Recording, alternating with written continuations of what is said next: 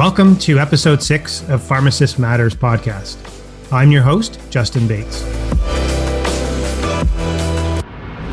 On today's program, we are going to continue our conversation about examining racism in pharmacy. With everything that is going on in the world, this presents the opportunity to educate and focus on mechanisms and solutions to address the barriers to equal access especially as it relates to healthcare services. It is everyone's right to have equal access in a safe environment when receiving healthcare. On last week's episode, we talked about the needs of the LGBTQ community. And this week, we are going to bring our listeners some different perspectives on systemic barriers and biases. I'm pleased to use this platform to continue the conversation and bring insightful guests to share their unique experiences. Silence is not an option, and all people need to be part of the effort on implementing solutions that will improve conditions and bring forth better access to patient care. With us on today's program is Dr. Jairus Swidrovich and Dr. Sandra Leal. Dr. Jairus Swidrovich is an assistant professor in the College of Pharmacy and Nutrition at the University of Saskatchewan. He is a Two Spirit, Saulteaux, First Nations, and Ukrainian pharmacist from Yellow Quill First Nations. Dr. Swidrovich is the first self identified First Nations doctor of pharmacy in Canada and the first and only self identified Indigenous faculty member across 10 faculties of pharmacy in Canada. Also joining us in today's program is Sandra Leal, who is Executive Vice President for SinfoníaRx, a TRHC solution, and is president elect of the American Pharmacist Association. Dr. Leal is responsible for oversight and expansion of pharmacist services that focus on outcomes, access, and quality. Dr. Leal received her PharmD from the University of Colorado and her MPH in public health practice from the University of Massachusetts. So, Jairus, let's start the conversation on some of your efforts to correct the story on Canada's first pharmacist. All right, thank you for having me. A few years ago, when it was the Canadian Pharmacists Association 150th, which was the same year as Canada's 150th, I was speaking at a conference uh, that was honoring Canada's first pharmacist, as we uh, have referred to him in the history books. And this is uh, Louis Hebert. Um, there was an image of him behind me as I was standing at the podium, and I had to take a pause and look back. I was giving an Indigenous health uh, lecture, and I looked back and I said, "You know, what is what is this? Like, this is not right." Um, we we certainly had medicine men, medicine women, and two spirit medicine people on this land far before uh, that French settler arrived in what we now call Canada. Um, and certainly the profession of pharmacy has changed drastically since uh, what, what he did here in Canada then and uh, what pharmacy is now. Um, so for, for, folks who said, who might say that, uh, well, the, the pharmacists, like what we now call pharmacists, is more so what he was. Well, that's just not accurate either because the discipline has changed so drastically. So uh, I, I, think that we've just been complicit or guilty in our profession of pharmacy of perpetuating the same colonial narratives that are existing within.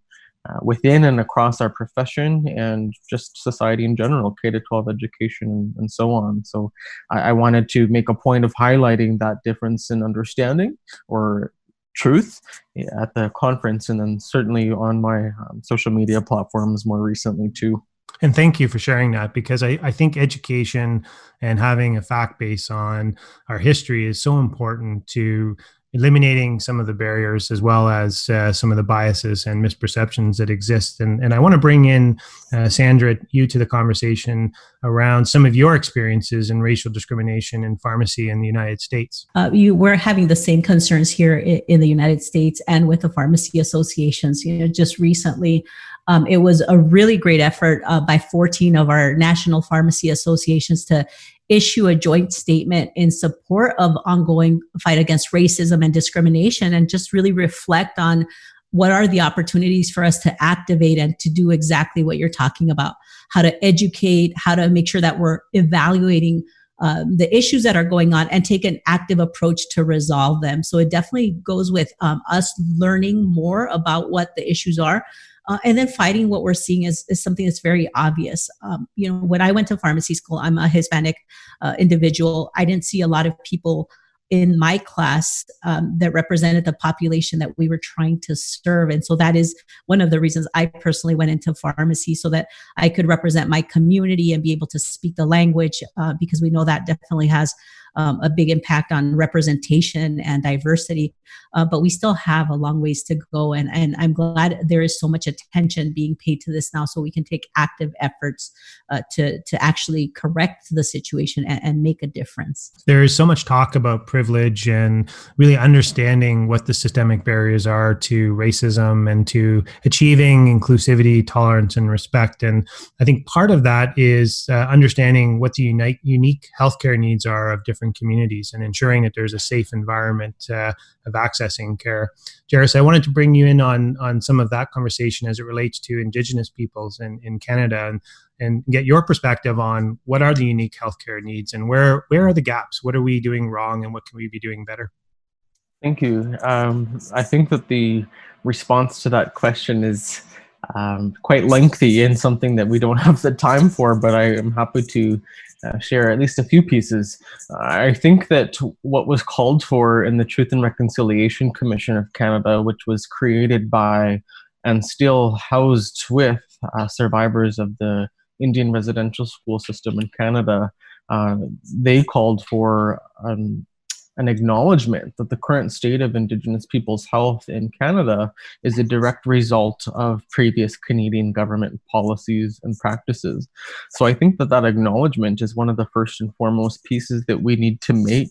Uh, too often do I hear just a focus on current state. So, for example, in my pharmacy classrooms when I was a student first, and then even still in some professional settings now, we hear about higher rates or overrepresentation of indigenous peoples or other people of color, for example, in certain disease states, or something like uh, smoking, for example.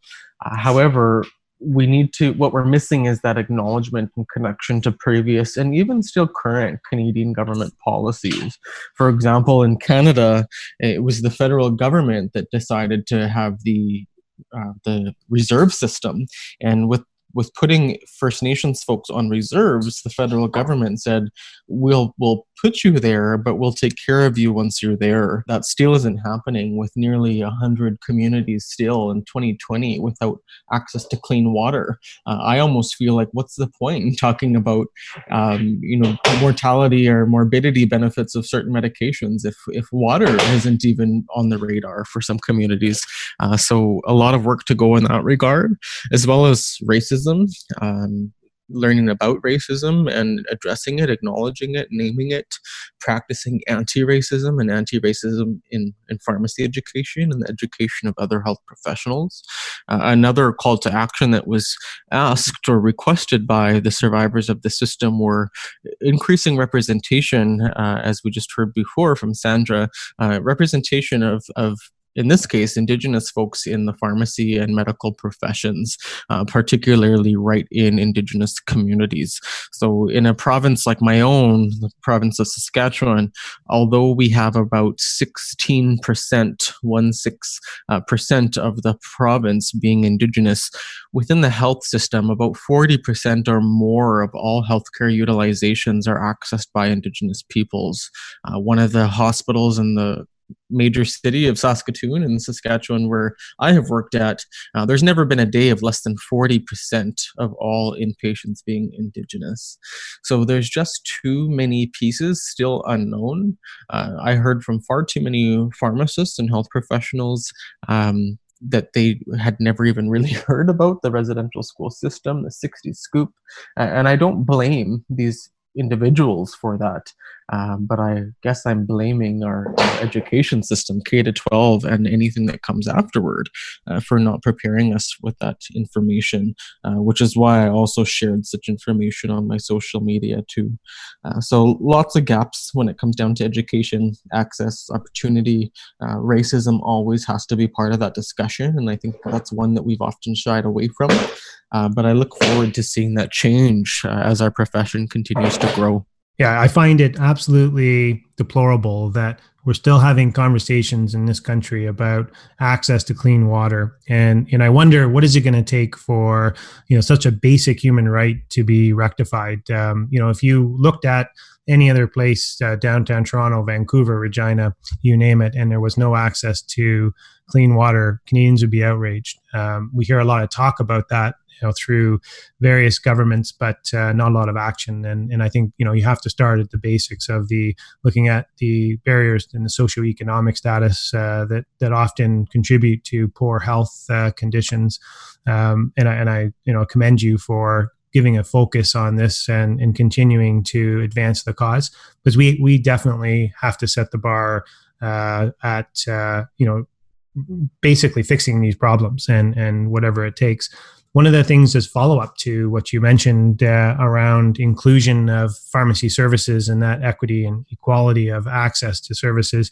Is is it inclusion into the federal program for people in the province of Saskatchewan or any other province in the NIHB or is it getting inclusion into the provincial programs? Um, even even broader in scope of that, but but from what you're referring to, uh, there's been issues with with that. So, for example, First Nations and some or many Inuit folks, not Métis though, uh, have health coverage through the federal government. Um, but healthcare is otherwise a provincial jurisdiction. So, in some disciplines like my own, pharmacy, uh, we have specialized programs in some provinces, like what was, I believe, MedsCheck in Ontario, and something that is called the Saskatchewan Medication Assessment Program in Saskatchewan, uh, which is open to all residents of Saskatchewan except First Nations and Inuit peoples who have coverage through the federal government because the federal health plan doesn't cover the same services that some provinces do. Uh, so in many cases, it's a it's a blessing to have that coverage through the federal government, but also in some cases, it's quite a slap in the face, to be honest, that um, everyone else gets access to it except First Nations and and Inuit folks and quite often it's the First Nations and Inuit folks who need the equitable access. So we, we need stronger access, uh, not less than the rest of the population. Uh, so those health coverage programs certainly are uh, contributory to the problem, uh, but also quite helpful at the same time. Uh, there's still a lot of room to grow there too. Yeah, when you talk about those gaps in access, um, it's hard to believe they're sitting here in 2020 and we're still having a conversation about uh, basic access to services that are available to other um, citizens, but not uh, Indigenous peoples. Uh, definitely something that needs to uh, be uh, addressed, and uh, you know, bringing attention to it, educating people, and then coming up with the solutions and getting the political will to implement uh, is going to be critical to that. Um, from a from United States perspective, Sandra, um, and some of your your experiences maybe you can discuss a little bit about how race uh, impacts a patient's quality of care and, and what pharmacists specifically can do to ensure their patients are getting the care when and where they need it. Well, no, absolutely. I, you know, there are so many parallels that that we were just discussing that mirror what's happening here in the United States, and we're, uh, you know, we're having even a more incredible exposure of that with COVID 19. Um, the water access issues with our own Navajo Nation here in Arizona has been one of the key issues that we've seen and that we have seen impact the population having um, outcomes and the ability to to maintain their safety. Um, so that is very, very much what we're having to deal with here. Um, the American Public Health Association here in the United States is really identifying racism as a public health issue, and there is a lot more discussion happening around social determinants of health in the United States to really look at all of the structures that really impact a person's ability to um, be able to have good good care and good access. And so even things like housing issues, um, you know, deserts, uh, pharmacy deserts, food deserts, being able to access um, the information and the clinicians that people need in order to even have the ability to uh, to have outcomes that are positive. All of those are are issues that we're dealing with in the United States as well. So, you know, when I think about the role of pharmacists, I think about pharmacists being an accessible provider Um, but it doesn't stop just with with with the pharmacist. It's definitely all of the health system and how we position ourselves um, together to address these areas and look at it from a policy point of view um, to say that it's just uh, systems around you know access to walkable communities its educational needs um, all of those things definitely play a role in in people's ability to be able to uh, maintain their care. And one of the populations that I used to work with here um, at a federally qualified health center was the um, the Hispanic population and also our American Indian Indigenous population, and focusing all on diabetes. So what was again mentioned earlier was just the disproportionate impact that chronic conditions have on populations is is something that we need to really evaluate and understand um, what we need to do in order to actually address the issue and not just from a dealing with it from a you know chronic condition point of view but earlier on and how to prevent it and how do we create things as excuse me things as early as good maternal health um, as early on as, as possible so that we offset um, the, the potential of having so many people continue down this path uh, of chronic conditions. So I do feel the pharmacists play a significant role in being able to address this uh, because we are in the communities. We are the most accessible providers um, in, in, some communities, and sometimes the only provider. Uh, and we're leveraging things like technology. A lot of the work that I do is around telehealth and uh, communication and actually going to rural areas where people don't have um, other accessible clinicians, um, but being able to reach them through those technologies to at least be able to provide some sort of care um, until we address the bigger constructs of the of the barriers that are out there. And you have been a champion for some time around scope of practice, virtual care, and and given the fact that we've experienced this uh, wave of COVID nineteen, and we're we're unsure whether or not we'll be experiencing a future second wave. And with closure of, you know, and certainly in Canada, I, I presume it is similar in the US, we saw some closures of physician offices and an influx of patients coming into pharmacies. And not all people have access uh, to a physical location. So the virtual component really is an equalizer in a lot of ways. And, uh, you know, I know you were also one of the first, uh, if not the first, prescriber, uh, pharmacist prescriber in the state of Arizona. So,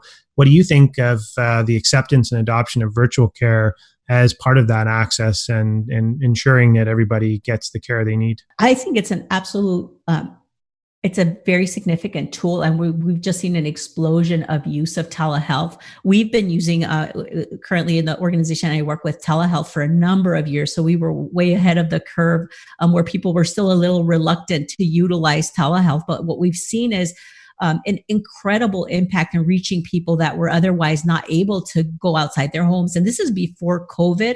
It's just been exacerbated by COVID now. Uh, but we've even created um, the opportunity to provide access to language um, with with the clinicians that we can bring to people uh, through the telehealth model. And so when we look at how telehealth is helping is it, it is reaching those communities that have barriers to being able to come in. Um, a group that I've been working with historically here in the United States is a National Center for Farm Worker Health. And I think of, of that population as being incredibly challenged with their ability to do simple things like have time off of work to come in, um, language barriers. Sometimes they have insurance barriers. Um, health literacy is something that we focus on a lot. And so the use of technology to come to them and not expect them to come into the clinic walls has been tremendous in our ability to be able to reach people. Um, and even things um, that improve access like for example doing uh, eye screenings for people who have diabetes and being able to do that in a way where we do it where they're at again and not expecting them to go to a separate appointment all of those create new ways uh, to address the challenges that people have based on how their situation is. And so for me, I feel like telehealth isn't a replacement, but it's an addition that provides more touch points for individual to have even more care and more access when they need it uh, versus when we expect them to have it. So, so it is um, it is a wonderful tool that um, I, I know people are embracing now because they're having to with this current situation. Jairus, do you experience something similar um, practicing in Saskatchewan as it relates to how pharmacists can help uh, patients during the pandemic, utilizing some of the tools like virtual care? Yeah, so my my comments will be just stories from other people versus my myself because I don't work in that capacity, at least not right now. Uh, but certainly, telehealth or telehealth related services have been a, a huge blessing. Uh, however, it still doesn't quite meet the needs for lots of folks, and so I think if even people in urban population uh, populations who are experiencing homelessness or living in poverty uh, not even having a phone. You know, we still actually have payphones. We need payphones on the streets because uh, we don't even have phone numbers to call people, uh, and certainly not phones with uh, video capabilities. Uh, even in some northern, rural, remote, and reserve communities that I've been to, uh, cell service isn't even possible, nor is internet access. So uh, some of these were fly-in communities, and the only way that we were brought from the airplane to the health center was because the folks at the health center heard the plane coming in and landing and, and knew to come pick us up. Uh, but otherwise, there's only walkie-talkies across the community and not even uh, ability to access telehealth services. So um, it still does create a larger outreach uh, in terms of access with with telephone internet based services but there's still a number of folks and often those end up being indigenous folks or and or people living in poverty uh, who it still doesn't quite access. So lots of missed opportunities there. And even for the services that are often provided right in a community, uh, for example, right now I know that mental health concerns have been uh, on on everyone's radar during isolation and quarantine, but the, the therapists and counselors who work on reserve are often um, family members to people in that really small community. So even the benefit of something like counseling that folks like myself are able to access with a third party independent person who's not intimately in your own life. Uh, it's just not even a reality in some of our indigenous communities um, because those those folks are intimately part of your own life and live in that small community too. Um, so still a long way to go in terms of improving uh, access and opportunity for indigenous folks, whether in urban populations or rural, remote, northern, reserve and certainly those living in poverty. You raise some great points that uh, this isn't a simple solution. It's not a simple problem. Uh, and we need to look at all of the different complexities in this dynamic environment and, and come up with a, holistic and uh, robust solutions that uh, meet the unique needs across the country um, that will differ and vary based on socioeconomic uh, status, uh, regional differences, um, you know, race, uh, sexual orientation, ethnicity, and so forth. So there, there's many things to educate. And I, I think for me, my journey through this process is understanding um, and learning and listening to some of these challenges so that we can influence and advocate and, and better understand, you know, what uh, the core issues are. So, you know, we want to definitely as an association and, and personally want to um, use these platforms that we have to do better um, and to uh, affect change. Um, the podcast is one one such vehicle, but uh, there's going to be need to have more and more of these conversations and and push and drive towards solutions. Um, and speaking of, of that, you know, I read a lot about um, your petition last year, Jairus, and uh, you presented it at the House of Commons. Um, I know this has been a journey for you. Um, what happened with that petition, and maybe you could just give uh, our audience um, a bit of background on it. Sure. So the the situation I mentioned before about uh, federal versus provincial health jurisdictions and certain services not being offered to uh, First Nations and Inuit folks were covered by the federal health plan, uh, like the Saskatchewan Medication Assessment Program in my province of Saskatchewan. Uh, that was the basis of the petition for the non-insured health benefits plan, or NIHB, uh, that the federal government offers for status First Nations people and select Inuit uh, folks. Uh, it does not cover those services. So what I was asking for was for those that program to harmonize coverage with provincial health programs. So if something is available to citizens of a province, uh, that same program should be available to First Nations and Inuit people in that province too. Uh, so there were about a thousand signatures garnered from every province and territory in Canada. And um, unfortunately, the response that I got back from the Minister of Indigenous Services was um, not ideal. Uh, basically, they acknowledged what I was um, mentioning and they acknowledged the difference in jurisdictions and basically just said how we need to do better, um, which was the whole point of the petition. So nothing came of it, which was really a, a big disappointment. Uh, I've been thinking about should I revamp the petition and do it again now that there's um, a new but very much the same government as we just had our last uh, federal election in the fall. Um, but it doesn't seem to have worked very well. And I know that many provincial pharmacy organizations have been advocating for the same uh, for a number of years. So I really just tried to uh, attack the same problem from a different angle, um, but it doesn't seem to be working. I, I, feel that they heard and, and listened to what we have to say, but no actual action has um, followed followed that that's unfortunate and, disappointing. But at the same time, you know, when we look at the broader environment, what's happening uh, with social injustices, um, the conversations, um, in some cases, difficult conversations that are happening across uh, the country and, and, in the U.S. and across the world, maybe the timing uh, is is um, the right uh, it is the right timing to go back at it. And uh, i certainly would encourage uh, you to try uh, try again. I think these are too important uh, the issues and the impacts to people's lives to uh, not try again. And whatever we can do certainly to help um, influence and support um, you know definitely that's a commitment we make and and can certainly take that as the next steps evolve um, on on a similar vein or similar front uh, in the U.S., Sandra, the uh, American Pharmacists Association has its own effort to address some of the racial inequalities, and I know there's a task force that has been established. Uh, wondered if you could elaborate a little bit on what the, what is the mandate of this task force, what are the expected outcomes, and uh, how you feel about it. Oh, I'm very excited about this task force because it's really bringing um, the light and, and having discussions around how to activate.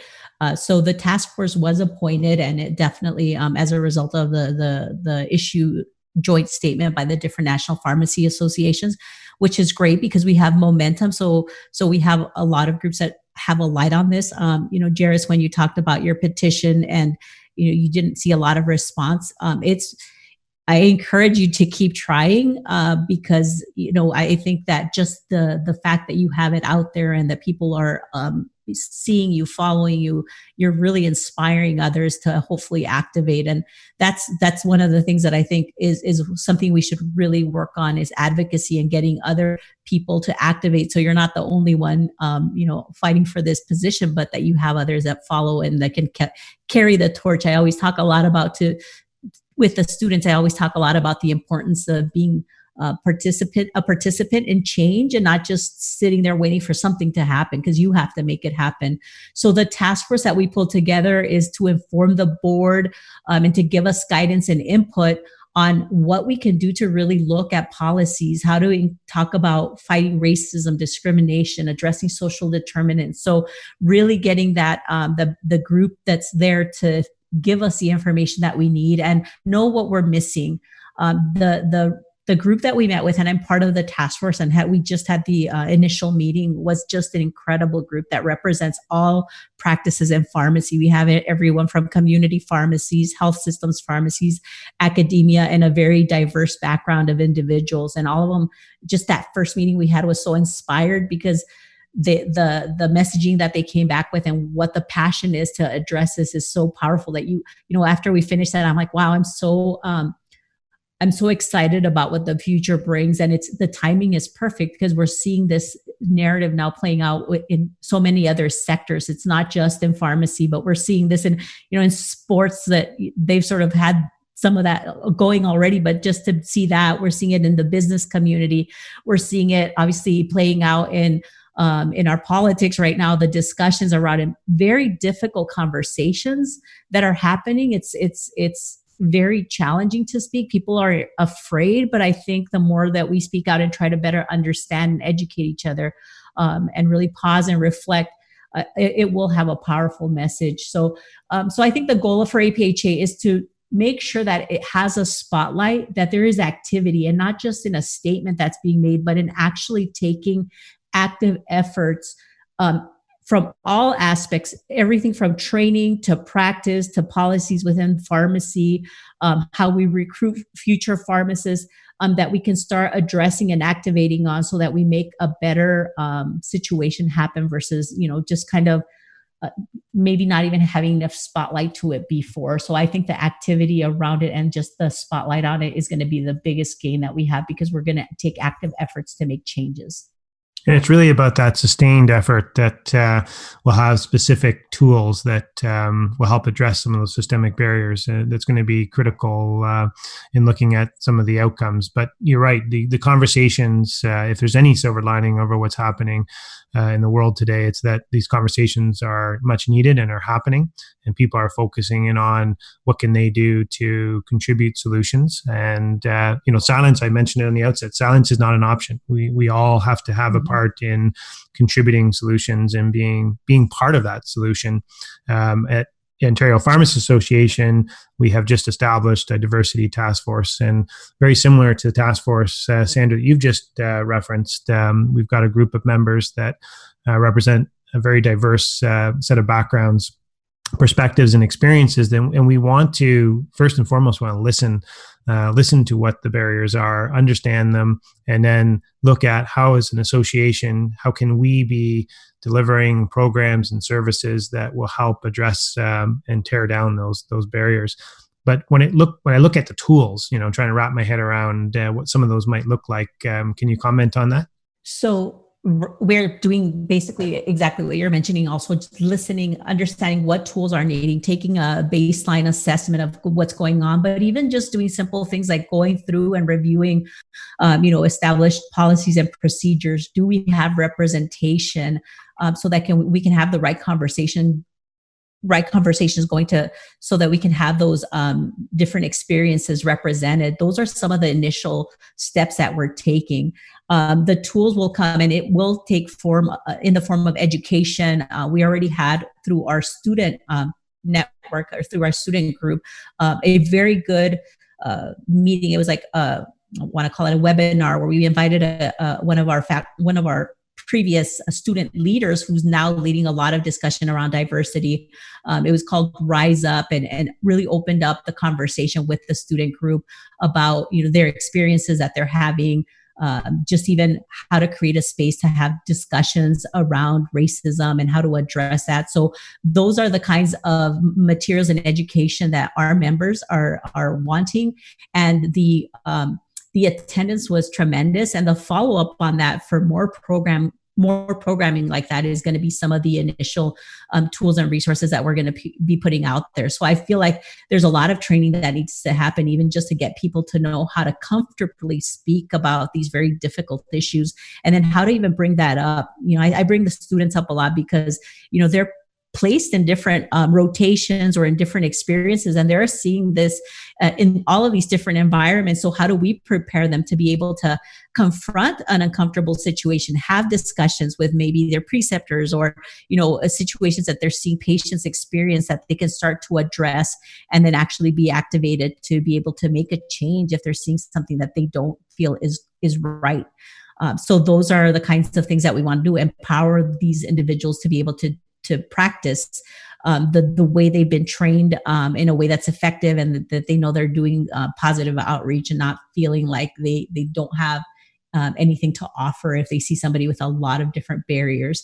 So um, so it will be quite a bit of of tools that will come out of this. But I think the conversation right now is to figure out you know what do we actually need to get out there in what way do we get it out to these individuals and um, what don't we know yet because there's a lot of things that we still don't know that we need to really hear um, so that we can create that uh, that that that that that set of tools to help them. It's inspiring and, and i love the uh, phrase rise up because that's really what rise up step up uh, we're trying to do and and to really break down those barriers and and have everyone treat everyone respectfully have that inclusivity tolerance um, that we we so desire. And and as a society when you think about the the challenges that have been historical, this is an, an opportune time to really address them head on. And I, I, think the diversity task force and the task force that's been established uh, by APHA are steps in the right direction.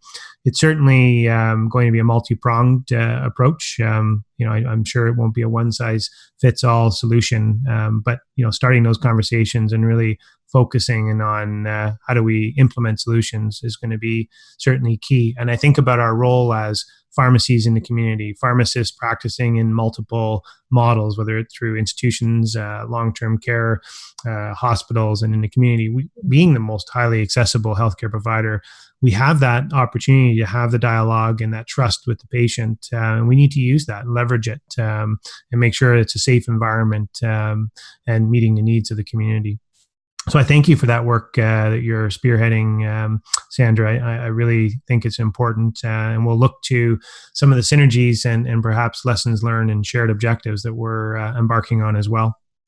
Uh, I wanted to uh, bring you back into the conversation and talk about it from a pharmacy school perspective. Uh, as an educator now yourself, how do you think the the curriculum needs to change? Um, and and you know, are you seeing some of those changes now, or is there a lot of work to do on that front? Good question. Um, so I've I've been thinking about this for quite some time, and I think that that thinking started when I was a student in the program. Um, I've since, after doing my Bachelor of Science in Pharmacy and the PharmD degrees, I'm a PhD candidate right now in education, uh, looking at exactly that. Um, how can we um, work in pharmacy education to to provide education that folks are missing out on as it relates to indigenous peoples but also in terms of equity diversity and inclusion. Uh, i just finished writing a paper submitted a manuscript on uh, pharmacy education for students belonging to diverse and marginalized groups. So looking at not just um, topics of equity diversity and, and inclusion but the language that we use in the classroom, for example, that might consciously or subconsciously further marginalize folks or make them feel isolated in the room. And one example I think of you know, is our trans population. And when we talk about something like pregnancy or breastfeeding considerations for any medication and in any disease state, uh, if there are pregnancy and breastfeeding considerations, I, I know that I've been guilty in the past of just mentioning women uh, but the reality is, is that uh, trans folks, um, you you may not know what parts a person still has, and there are certainly men who have a uterus, and men who menstruate, and men who can carry a baby, so uh, or or a fetus and and give birth. Um, so something like pregnancy and breastfeeding considerations have to be inclusive uh, when it comes to Indigenous, so First Nations, Métis, and Inuit people's health in the Canadian setting, um, a lot, a lot has to change, and I think that some of those changes are happening in relation uh, to your question. And I felt very honored and um, a, a, big sense of responsibility being part of that change process across Canada. So I've been personally to almost all of our pharmacy programs, there's 10 in Canada, uh, to work with members of the faculty on addressing exactly that. And then I, I created and chair a group in our um, Association of Faculties of Pharmacy of Canada looking at the same thing, and then also a, a national group through the Canadian Society of Hospital Pharmacists in Indigenous Health.